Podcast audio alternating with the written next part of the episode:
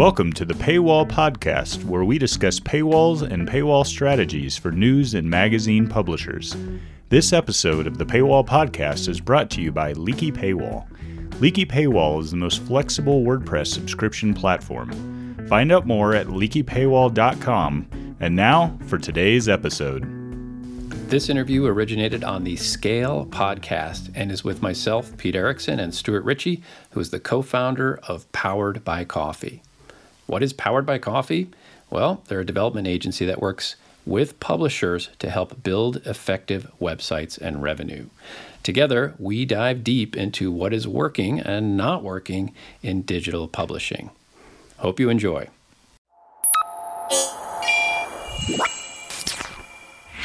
Hi there, and welcome to Scale. I'm your host, Stuart Ritchie, founder and lead developer at Powered by Coffee. Powered by Coffee is a web and software development agency that focus on helping media teams solve problems with technology.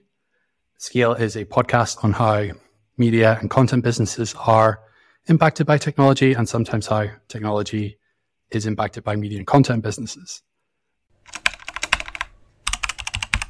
Today, we have as our guest Pete Ericson, the founder and CEO of Zeen101, the makers of Leaky Paywall for WordPress, one of the bigger paywall and kind of content monetization platforms out there. And we're going to talk about paywall strategy and more and more monetizing your audience. Pete, going to hand it over to you. Tell us about yourself. Tell us about Leaky Paywall. How did you get here? And all that good stuff. Thanks, Stuart, for the nice intro. A little bit about myself and Leaky Paywall. So, so back in 98, I started a web development agency and we were doing general web development for years and years. And then about 14 years ago, Dartmouth College hired us. They wanted their Dartmouth Engineer magazine to be published online, but not in a flip book or PDF format. They wanted actual, real HTML web based articles to be on their website so Google could index it and their students and prospective students could share these articles on the web. And so nothing existed for WordPress. We built a plugin called IssueM, which we still support and still works great for magazine publishers. And that led us down the rabbit hole of working with New England Northeast universities for their alumni magazines and such. And then we were tasked to create a paywall. And that was right around the time, that was about eight years ago, right around the time when New York Times was proving to have a lot of success with their metered paywall. And we said, sure, that sounds great. There's really nothing, I mean, there, there were some member plugins for WordPress, but nothing really focused on publishers. So, and they were all hard paywalls at the time. So we built a metered paywall for WordPress. We called it Leaky Paywall because I think maybe in the UK, that's where the word leaky paywall came from originally. I'm not sure. And started, started down the, the rabbit hole of, of subscription revenues with publishers. And that took off and that became our main product for a lot of probably obvious reasons. It became really important for publishers to generate reader revenue. And I'd say one of the milestones for us as well was we we came out selling sort of the the suite, and we were doing okay. But WordPress has the repository, right? And we were, I think we were at a WordCamp Boston probably seven years ago or something like that. I can't remember what the date was. And our lead developer, Jeremy Green, and I were having a beer and chatting, and, and we came up with the idea of, well, why don't we put, why don't we just, I mean, sales are okay, but it's not like, it's not exploding or anything why don't we put the leaky paywall on, on the repository and, and see if we can get some exposure there? Which we did. And that was probably one of the best decisions we made. So all of a sudden, our inbox started filling up with Great. developers and mostly developers, mix of publishers saying, hey, this looks pretty cool. And then we started creating the, the, the premium add ons. And then today we've morphed into a whole real integrated platform with we we integrate with lots of circulation software platforms and CRMs and Leaky has essentially become the gate, the subscription gate where it controls content access and then in a flexible way lets readers subscribe or pay for whatever content they like and then we just we just play nice with others like HubSpot or circulation software or somebody's proprietary database. There's all sorts of wacky installations going. So hopefully that's that's helpful. Awesome. Thank you so much. So I want to establish a baseline here because I think paywall and leaky paywall and mirroring and things like that are terms that I understand, but I think I had originally picked up the wrong mm-hmm. ideas and what these were because I think there's a lot of different ways of saying the same thing. So we, from my context, when I started looking at paywalls and things like that, my context for that was that paywalls were the leaky thing. They're like, and the mm-hmm. metered piece, like that was the default for a paywall rather than here is, rather than the literal meaning of like, here is a wall and then once you've hit it, you pay. Right. So to distinguish that from this is a membership site or this is a pure subscription site, because that was very much where that lived in my little right. in head taxonomy. So right. if anyone listening out there comes from the same context, when we say paywall in today's sort of setting, that's what we mean is like anything really where you are heading up against access control to try and push mm-hmm. someone into an action that you want them to take to get more content, whether that's monetary or not. It could be an email address, as an example. Yeah, exactly. Some change of value. Exactly. Um, yeah, I can expand on that a little bit. Go for it. So, so yeah, so paywall. The original paywall was a hard paywall. It's like Wall Street Journal, New York Times, all the big publishers would you you just hit an article and be like, you have to pay to read this article. That was the original implementation of the paywall. And then the New York Times really popularized the metered system where you could read 20 articles is what they started with per month for free before you had to pay. Then they they ratcheted so that down to 10. That was that's too many for sure. Then they went to 10 yeah. and they went to 5 and now they're at 1 actually. And you're right about like you can pay with an email address and it's all about like the the the flow and the relationship flow between the the casual reader where you want to build that relationship by grabbing that email address early on in the process and then walking that reader through to where they hopefully pay for something down the road. And so the the relationship flow, the paywall flow today is pretty sophisticated, but I mean it's it mm-hmm. makes sense. It's but but so I come in from Facebook or LinkedIn or whatever, and I land on an article. I maybe I read one article, I get to the next article, and says, "Hey," and this is what we do with our our publishers. And so we say, the publisher will say, hey, read this article for free. Just give us your email address. And you'll get the newsletter, which is really important, and maybe some other things, and you'll get some more content. Okay, great. So we, the, the reader does that. Now they're on the newsletter. Now the, the, they have walked past a piece of friction, essentially, that says, you know, if you like our stuff, just drop off your email. Maybe choose a password and, and register and log in. Okay, great. So now the newsletter is sending that reader back to the content every day, every week, over and over. And then they're getting messaging that says, hey, why not, why not pay? They get, they get the free content, they get the newsletter that has value, but then the messaging is, is repeated over and over again that says upgrade for full access or whatever the messaging is. There's an intermediary step that works well too for some publishers, which is the pay per article step. You have someone who's mm-hmm. already registered in the system. It's pretty easy for them to pay for a piece of content if there's some value there and that works and that that might be a stepping stone to a full subscription and then once somebody converts to become a full subscriber the act, the options actually open up from there right so now now you sure. have somebody who's who's who's paying but what else what else can you do right and now now there's lots of other things you could do like pay more for for either extra content or ad free plans or different products. Of course, you get into and, and I don't we don't have to go down the rabbit hole into events and bulk subscriptions. There's just lots of stuff you can do. That subscription funnel is really from what I see and what works super important because it's it's and and it's a mistake that I see a lot of, we deal more in the sort of the mid market publisher world. Yeah. And it's a mistake that a lot of publishers make because they're not digital marketers, right? They, they don't, they don't see that there's a relationship funnel that needs to happen. They just want to take people from cold A to paid B, but there's a, mm-hmm. there's, there's a relationship in between. So. Absolutely. I want to latch onto a word there. You said funnel. I want to say it's an old marketing term, but certainly or maybe feels a little out of vogue at the moment, but it very much feels like just another step in that yeah. funnel, that like process of like, okay, here are all these people we don't know. Here are all the people we have like an email address of that have kind of paid a little bit in value.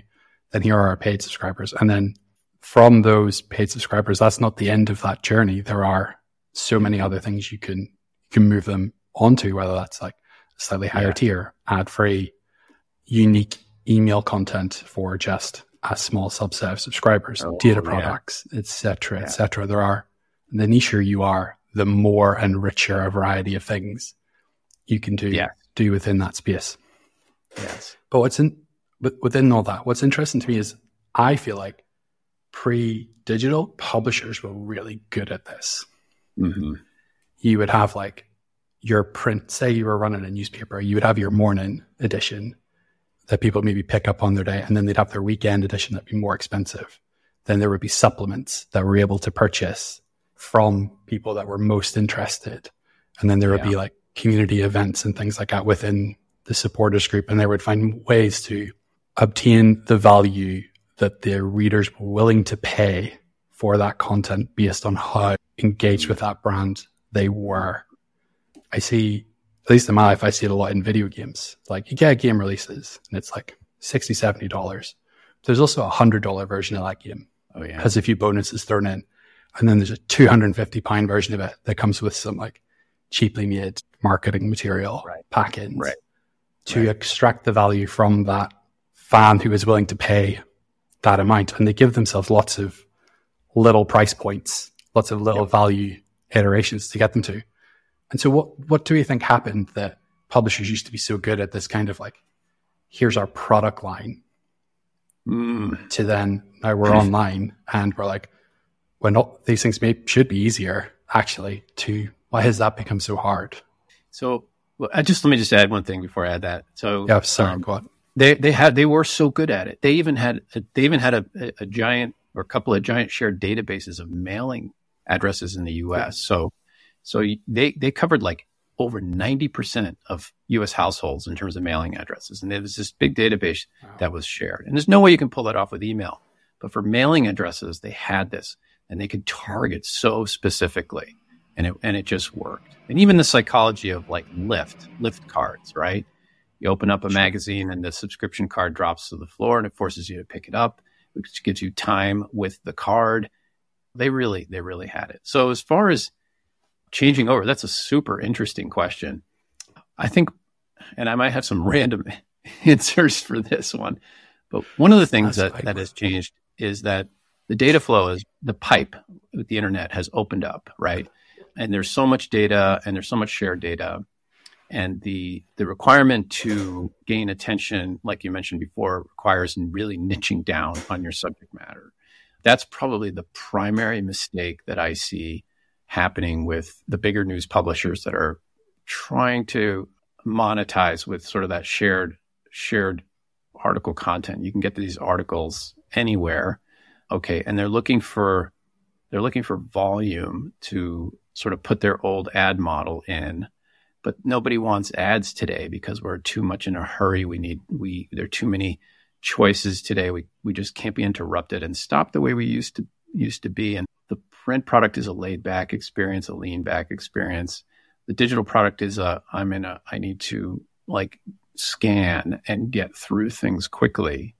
So those two collided really badly with I think print sure. publisher, especially like the flip editions, the that flip. Nobody reads that. The only reason that you know, and I'm sorry to say this, but the only reason they exist is because advertisers want to see their ads in there, but nobody actually reads them. And so we, we work with plenty of magazine publishers to try to help them do both and not not go down the wrong rabbit hole. But those are those are some things that really collided the wrong way and the the biggest one being the niche. You really have to be in the in the right niche, and you have to get smaller and smaller because the world is a big place. The internet's a big place. If you're going to connect with your audience, which is all, which is what publishers do, it's building trust, building a relationship.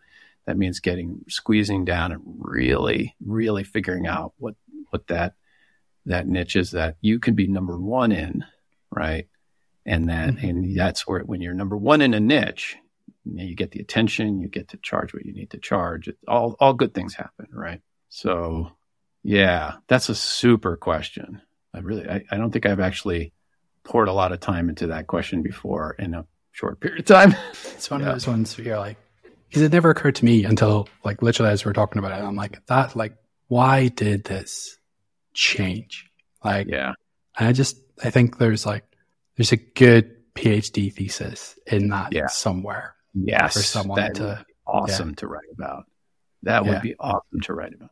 And I look at it like, like local news. Like there's a lot of pressure on local news. I mean, I know the, the hedge funds came in and started buying up local news and, and stripping them down and hurting hurting that. But the truth is that, and there are a lot of local news deserts, but there's the opportunity. And I see success stories left and right with local news.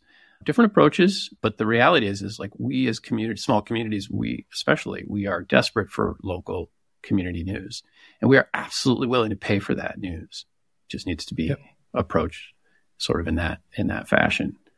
So that and then you can become number one in your community, right? But yeah, the that that that's just a that's just a great question. We do I, I do have experience the the the publishers that come with print and they're looking mm-hmm. to start digital subscriptions. Believe it or not, this is still happening today where where publishers will come, especially the sort of the bigger the magazine publishers, they'll come and they'll say, Hey, we really want to start up, and I don't know what your experience is with digital subscriptions. And we'll go through a sort of a quick overview of what their situation is and try to figure out what their, their best step is. But they're still, you know, a lot of them are still not publishing their best content from their magazines on the web so it can be shareable and searchable through Google. They're still not doing it, which I've had been told a million times. I can't believe it that you're lying. That doesn't make any sense. Why would they not do that? Of course, they need to do that and they need no, to figure out how. But yeah, yeah. I've seen it a hundred times. Well, maybe not a hundred. I've seen it plenty of times. I've like, oh no, we want to keep something for for the the print edition because those people are subscribers, and I'm like, yeah, but your online people are subscribers too. And if this is your best content, that's what's going to get people in the door right. and engaging with the brand, and that's what's going to be shared. And if you've hit it right, that's what will like rank in search and will come up in some of the syndication platforms to like get in front of new new mm-hmm. eyes. Right. But there's this resistance. Hmm. I also think there's like there's a weird mental divide for I work for a magazine and I work for a, a publisher. And like right. there's almost this different way of thinking of like, this is the piece I wrote and it's meticulous and been poured over and it's in a premium like format by being right. on paper more than pixels on right. the screen where there's no or very little control over over in the end. But anyway, so paywalls for publishers. So I mean, this then is the opposite side of how you monetize. So generally, most publishers, particularly at a very large scale, will not monetize their content; they'll monetize their audience. So they've got eyeballs right. and they're showing ads. That's right. And this is the flip of that, where they are moving yeah. away from being dependent on Google or whoever their ad platform is to have direct relationships and get paid for the value that they provide. That's right. That's a big change for a lot of people mm. where they've been a very ad focused or circulation focused with a print product. How how does someone start mm. down this road? What are the first steps of looking at and even before that, who who is a paywall like an online digital membership subscription, who is that a good fit for? What kinds of publications and, and brands? Boy, what great, great questions. A few wrapped up in that one. Let me just start by sort of reinforcing that. When I was down at I was down at the niche niche media conference in New Orleans recently, and when I did the, did a presentation to a room of magazine publishers, and I and I asked them to raise their hands. Do you have digital subscriptions, or are you planning on digital subscriptions in the near future? and I had, I had crickets. I'm telling you, I had 10%, maybe 15% of the room raised their hands and said, yeah, digital subscriptions. The rest are like, not interested. They're interested, sure. like you said, they're interested in building their audience to serve their, but, and to serve their advertisers. That's an old model. It's, it's not a, it's not, it's not a no no. Yes, you do, you do need to build your audience to serve your advertisers. Absolutely. Mm-hmm. But the, the, the secret now, which we've done is to do both and you build your you build your audience and the paywall can do this if you have if you have your subscription your reader revenue set up right you absolutely can serve both your reader and your audience advertising is changing though. And that's like it's not my it's not my specialty, but I but you know the the the the the lean away from sort of the network ads to sponsorships is a really sure. strong and really really good one. Taking and and you're just kind of shifting how the ad dollars get spent. But as far as like building your audience, I mean, no matter what you do, you have to always build your audience. So my my my saying is your paywall should be building your audience and your paid subscriptions. It's both. It's not a it's not a one. It's both. You have to mm-hmm. be building your audience, and it should. And it, if it's set up properly, it's exploding your audience, right? And that loops back to so if I were a magazine publisher, and most magazine publishers are niche and have a focus for a specific audience. It could be regional, could be like sports or crafts or hobbies or something like that. Could be a million di- music, a million different things. And those th- those niches, people are willing to pay, n- no doubt. They're absolutely willing to pay. But again, back to that funnel we talked about. So how do you build your audience? Well, it's the free registration. Right now, today, the free registration where you grab the email address is how you build the audience. And you and publishers have all the tools. They have all the content to give to get that person to say, yes, here's my email. I'll even create an account and, and, and be logged in on your website because you have archives of content, you have newsletters, you, you have events, you have all these things going on. Just at the very lowest level, say you get X amount of more content per month for registering, but you get the newsletter. Hey, maybe you'll get a, a how-to document. Maybe you'll get something else. There's you, you can be as generous as you want to be as you want to be, but you don't need to be that generous. You have great content, so just unlock the content a little bit. And what we see is when when we install free registrations and we turn them on, they explode.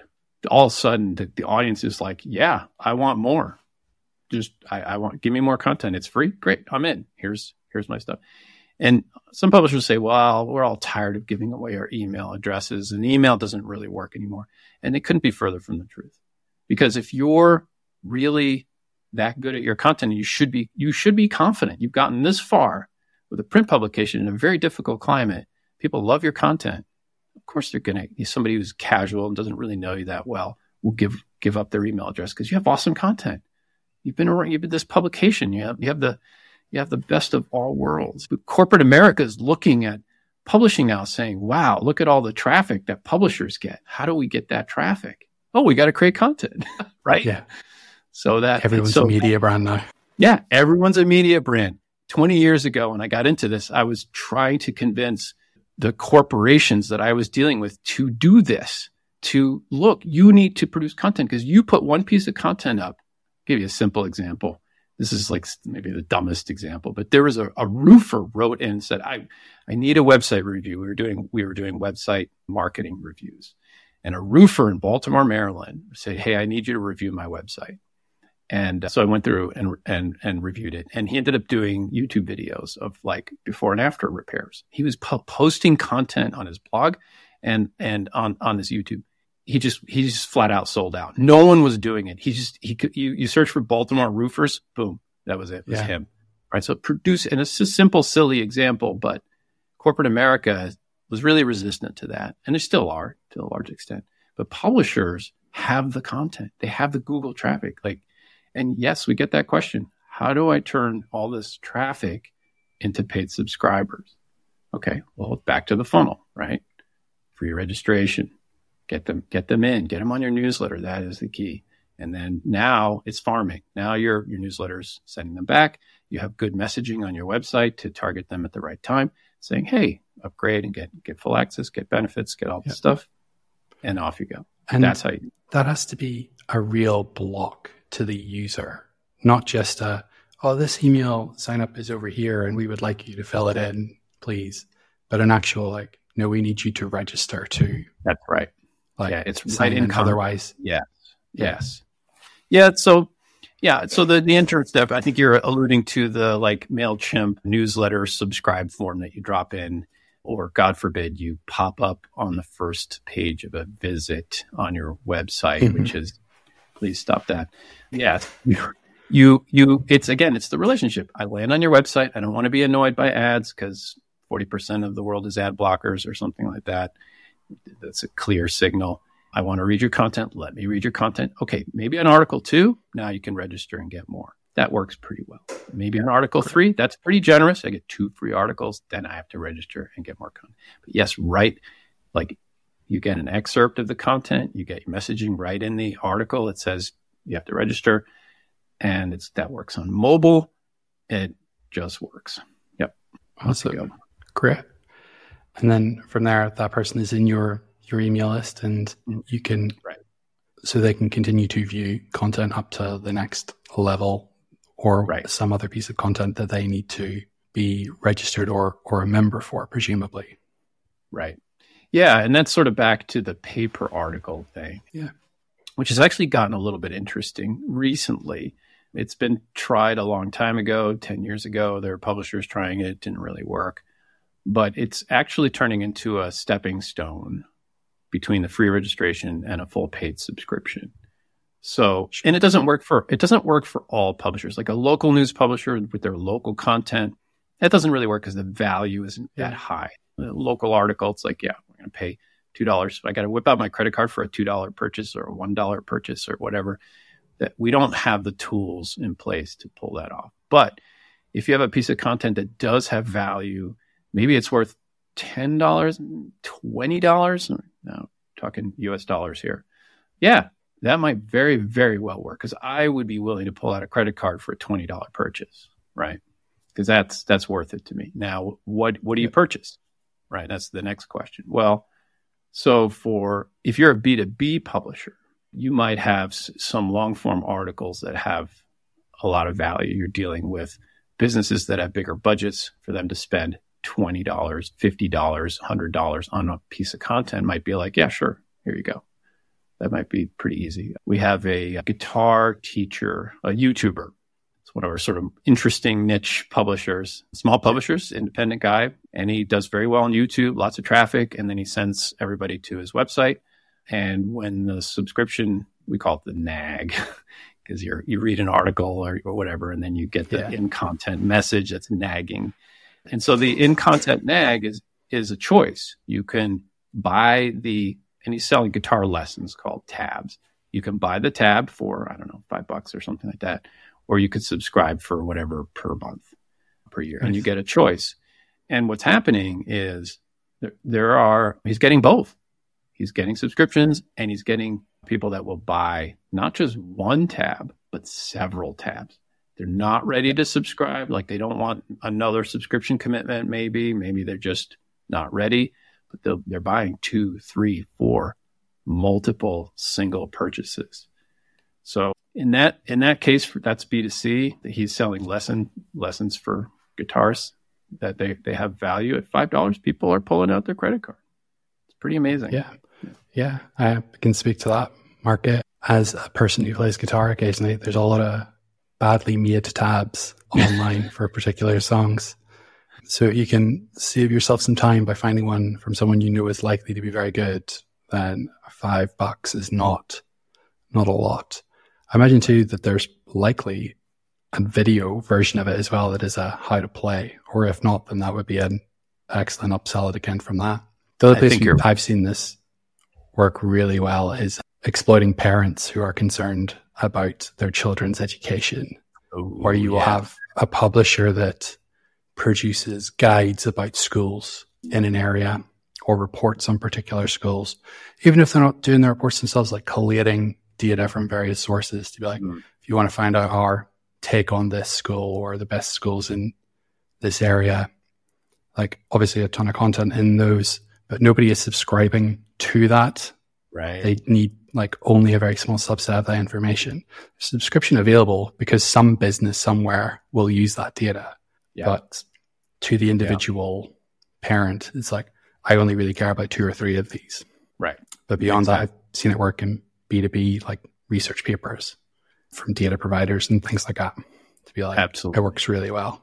And again, it's just a step on that, that journey to more revenue from your, from your reader base. Yeah yeah, no, it's yeah. The, I think that's that's coming. I mean, people talk about subscription burnout. I yeah, I mean, yeah, sure. Like, yeah, we have we all have Netflix and Hulu and whatever, and so you're not watching all the channels, and you gotta you gotta you gotta bail out. But subscriptions are here for the long term. They just make a lot of sense. And if you're if you're a niche content publisher and you are a, a, a strong player in your niche, yeah, people are going to want subscriptions, especially for for hobbies and or news that's critical to your business or whatever your or finance that's another big one financial publishers you, you, as long as you do a good job yeah people will pay no no no question over and over again so i don't i'm not i'm not buying into the yeah there's a lot of subscriptions to manage and and people are managing those subscriptions but that that the reasons there are a lot of subscriptions is because it works right yeah, yeah so. absolutely i mean particularly like you see it in software a few years back, we everything was just a one-off purchase, and right. people assumed that they were going to get support for that forever. Like, well, no, like this thing costs a lot of money to maintain and bring forward, and everything is moved to subscriptions in order to make those things sustainable in the long term. That's right. And generally, That's people right. are furious. I'm okay with it. I'm like, right, it's fine. But yeah, yeah. I mean, I think yeah. I do see more and more resistance to subscriptions but what I think is maybe one of the interesting things is I will judge a company on how straightforward they make that unsubscribe process. Mm-hmm. Mm-hmm. Well, you've heard um, about the, the, regulation that's they're trying to the, the having the cancel link be uh, be visible. It's I think it's a oh boy, I don't know. I don't think it's a state. I don't know. I think they're thinking about a federal sure. law where you you have to be able to do a one click cancel, kind of like the the CAN-SPAM Act, right? With with right. email. We, I, yeah, having to get in touch with somebody to cancel a subscription is infuriating, without a doubt. Yeah. You should be able to cancel, and and the good cancellation, like, so I'm I subscribe to Audible, and by my my, sometimes I I have more credits than I know what to do with. So it's like, which is good. It's like, okay, I'll go find a book or two. I just I just downloaded a book, so that's great. But I still have a couple extra credits but I can pause my subscription or I can switch to every other. So in, in the cancellation process, the, the right way to handle that, and it actually works, is to save the subscriber, right? Like, yeah, yeah here's the cancel link. Boom, next next screen. Okay, you know, why you're canceling, that's a good start. Or hey, we have another plan for you. And then just offer the other plan and you you a percentage of those you will save instead of having somebody call you be super angry or email you and be like, why do I have to create this email? And now I have a bad taste in my mouth with this publication. That is going the wrong way. Absolutely. Because yeah. most, I imagine a lot of cancellations are just temporary of like, I don't need this right now. But if you make it hard for me to stop, I'm not right. coming back. But if you make it easy, I will yeah. eventually yeah. come back and turn my subscription back on in my own, my own time yeah, it feels very short sighted to make these difficult because I just will cancel a credit card to get out of a subscription right. if I have to.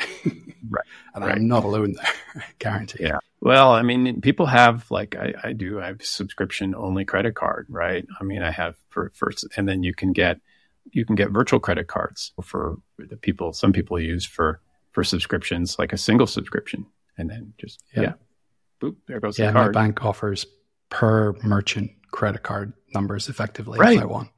Right. That's awesome. I have to go in and create them, but it's definitely doable. Yeah. Yeah. Yeah. Well, everything will get easier. So the, the, I think publishers will have to react appropriately because it's not yeah. sustainable for them if they're just people cancel and there's no there's no chance of, of recovering yeah. that that person. Yeah. Um, but anyway, coming back to I guess some more questions. So the groups that this seems to work or is going to work really well for are niche publishers who have a very strong um, mm. audience who it is either part of their work or a hobby or some other part of how they derive value from their life. And a few dollars for a subscription is not going to be the end of the world for that person. Does that sound about right for who who is yeah. where in this funnel? And step one yeah. is registrations. Collect the email addresses get them into the email list, but make it a real a real block to yep. force them through the process. That's right. They have to get around it. They ha- they can't get around it. They have to register. Yeah. Yeah. So then next step within this whole flow is I imagine there is some variation here. Some publishers may want to like segment these audiences into a, one approach for one group, one approach for the other, but generally mm-hmm. getting them mm-hmm. into a, a paid plan, the very lowest cost paid plan that perhaps they they offer. Mm-hmm. Um, so then, yep, good. Sorry, just at very, I only say the very lowest as kind of like a this is the the lowest barrier to entry to get you over the line and used to spend the money. Once you're already spending, it's easier to move you up a level. And obviously have the options for more expensive um, subscriptions available, but for that, so like what's what's the next step on from that for a new publisher who's new to paywalls? What should what are the next steps for them to like increase that that mm-hmm. revenue from their new new subscriber? Yeah.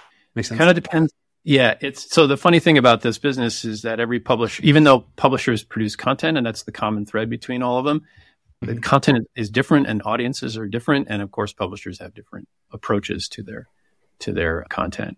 So, so the variations on additional revenue are are are, are diverse. Some publishers have have databases they they want people to pay. We there's a Swedish news organization that's killing it with hiding ads. Just a simple simple increase in, not a big increase in payment. Well, here's the, the data point actually is you have two, pl- they have two plans, monthly regular, which includes ads, monthly ad free. 10 per, a little over 10% of their readers are choosing the ad free plan and they're paying 40% more. Right. So for, for a local news publisher that's, that's used to advertising, and that's that's a really great next step. Fan, for and on the news side, like family plans or group subscriptions, that's a big one. Sure. Right. So if you're maybe you're B2B, you have bulk access that you can sell those offline for an annual and everybody gets access at the at the organization or the group which we work with or like for a local news family plan, right? So instead of I'm going to say I'm going to say $15 a month, which is kind of on the high end of local news. But mm-hmm. but local news publishers are getting it and if you're doing a good job, you'll get that. So I, I kind of want to just stick with that number. What about $19 a month for five seats? It's, it's super easy to do, at least in WordPress. yeah, with us. Um, but you know, that's like these additional revenue points. Certainly having like like a membership approach where you there's there's a lot of discussion I don't know in the last couple of years about should I do memberships, should I do subscriptions, or should I have a donation model for for local news, right? And the, the answer is do all three. There's, there's absolutely do all three. So if you're mm-hmm. mission based and you can take donations, your subscriptions is like we need to eat, we need to pay our writers, right? Membership is a higher level. We we we love that you love us. We'll give you some extra stuff, whether it's swag or access to authors or whatever it is. There's just a, a stronger bond between the publisher and, and the members, and then and ask for donations because your paying subscribers and members, a percentage of those will give you more money because they can and they want to support you. You just need to ask them. So do all three. One thing I, I think is coming is because especially print publishers will, will, will appreciate this. You come from the world of direct marketing back in the day, mm-hmm. and I I studied marketing in college. Like that was it was all print, it was all direct marketing, and that was the focus. And so, what's direct marketing on the internet? Like, what is your tool? Like, the website is is is not direct marketing. It's you're relying on Google and social traffic. But where you reach out and you push something out to a reader, what is that? Well, email. Email is the number one direct marketing tool. What's number two? Right. And I'll argue that SMS is number two. Right.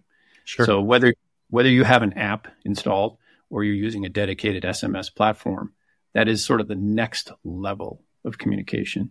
And this is what readers want. If you're really like, especially sports, right? Like if you're into, I don't follow a lot of sports, but if you're really into sports, you just, you just like, you just want a wave, an ocean of information about your favorite sports team to come at you. You just want it. And we saw this with a, a sports publisher for one of the three of the major league sports teams in the US. And he was sending out uh, 12 or 13 push notifications a day which my reaction was like, whoa, that's a lot of push notifications. And he's like, no, no, no, yeah. this is what people want. I'm like, I'm not a sports nut, so okay.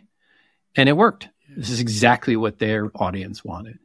And it sounds crazy. So there are services, SMS services like a subtext or, or whatnot, and you can easily connect uh, an SMS service to your paywall. And so, like, if someone upgrades and pays the the member level or whatever the next level is, they can get you can you can be creative with this, right? You can get you can get extra messaging, earlier delivery. We talked a little bit about that. Talked about or or having the audience ask questions back and in a filtered way where you can you can connect the the members with the authors anyway. So that's that's an, that's, that's awesome. I think that's coming. I really do. I think it's yeah. smart. I think we all live on our phones. If the messaging is done right, I mean, I get the New York Times alerts. I think New York Times does a pretty good job with the with their messaging. They're not they're not blasting you all the time, but they're it's a few times a day, and it's what they think is important, and it's good. It works. Yeah, yeah.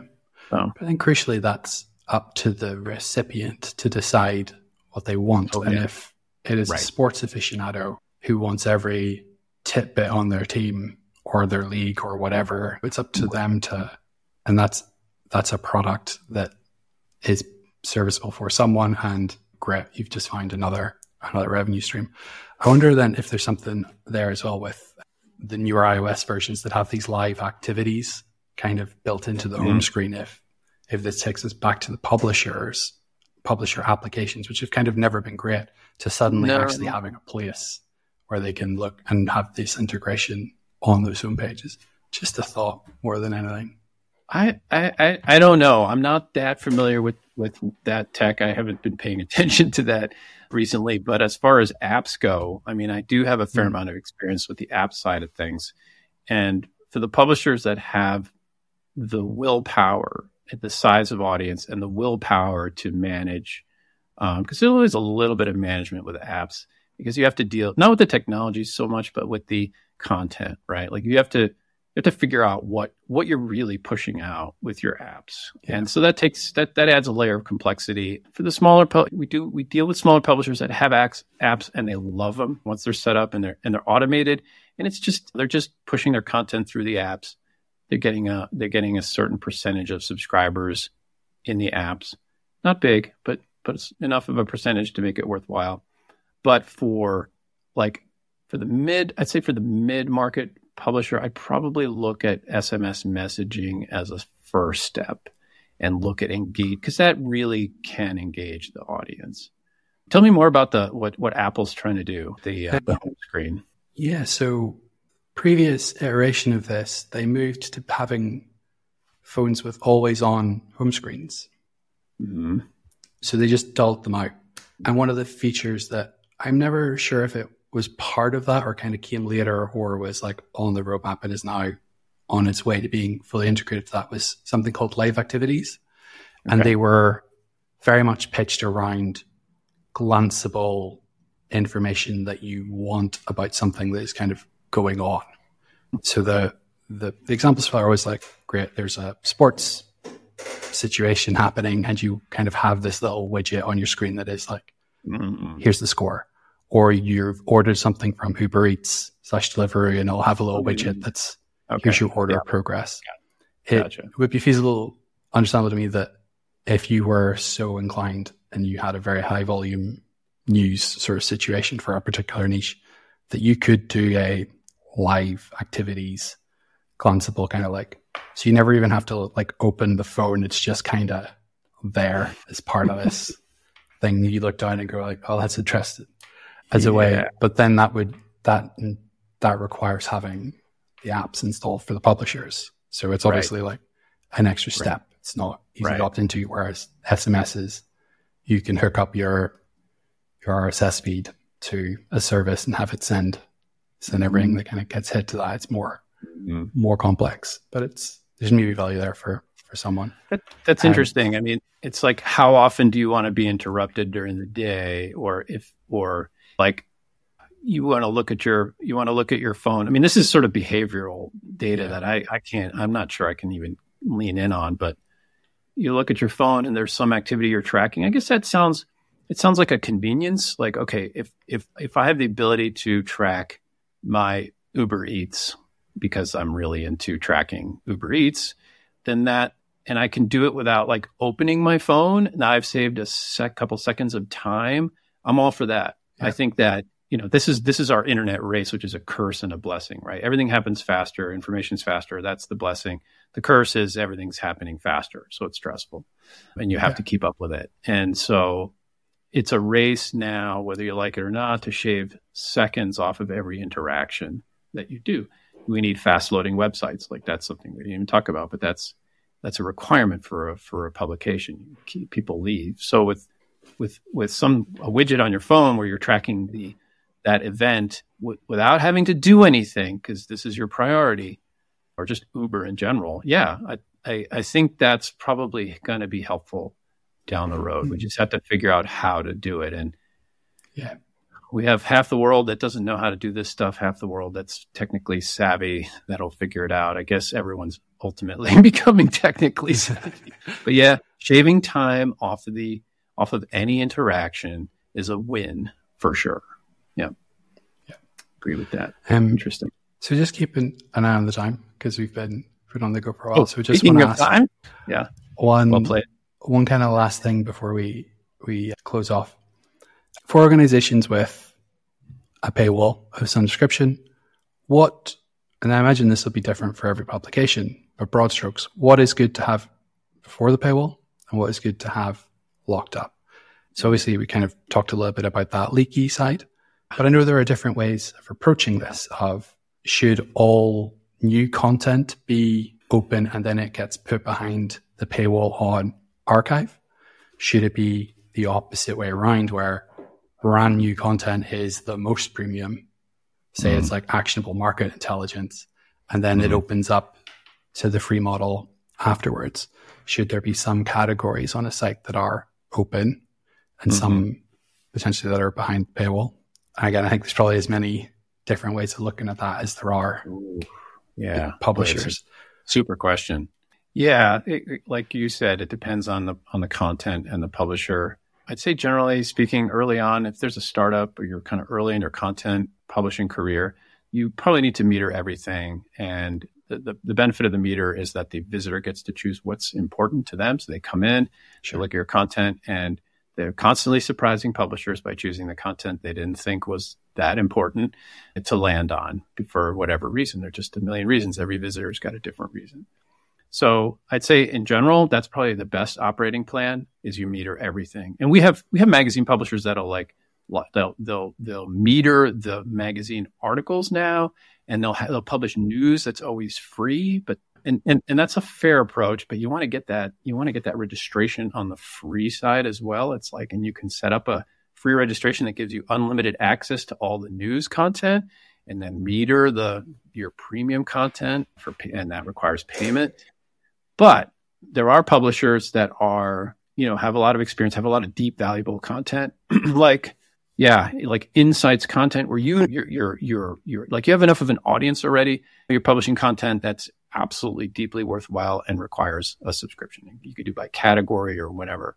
And so you have like your free content, which I recommend include a registration for, and then you have your paid content, which is always paid and always blocked. Now, if you have enough traffic and you have a big enough audience, and your content is like deep and valuable, big insights on something, big insight on a financial transaction, yes, that works. It absolutely, it absolutely, and people get it because it's it's obvious that that content is worth money. It's a it's a big mm-hmm. piece. But if you're in that, I think if you're in that situation where you're like, well, we're not really sure, you like we think this content is is premium, but you know, and this content's not so premium, but you're you really don't have the hard data to support that then let the visitor, inbound visitor, decide what they're going to view and get access to. And you're because if you don't, the, the downside is if you don't take a premium piece of content and meter it and let Google at it and let social sharing at it, it's not going to it's not going to give you the, the the traffic that you may well be desiring because yeah. your best content will be shared. So I would recommend just as a as a side note, make sure you're because browser switching is I mean, we can get it, go down the rabbit hole of this, but browser switching, going incognito to get around a paywall. My recommendation there is have just have, have an IP blocker. So people can't get around the paywall because just by going to a different browser where, where your paywall is actually tracking the IP address. So yeah. it hardens the metered paywall. But anyway, yeah, does that does that answer your question? Is that that does? That's a good answer. I think it's worthwhile and worth looking at as well. For anyone out there looking to to track IPs, I think it's worth doing that you should not store people's IPs, at least not in Europe. Maybe store an encrypted hash of them that you can't decrypt easily, just to mark that off before anyone gets any ideas. That is personally identifiable information, but it is certainly yeah. an option. With the with paywalls and particularly metering paywalls, we kind of have always approached it on a you're building a wall, literally. How high is that wall? There will always be someone who will find a way to jump over that wall. And sure. building it higher takes exponentially more resource. Yeah. So what is the level where you need that wall to sit? And those can be yep. very different things.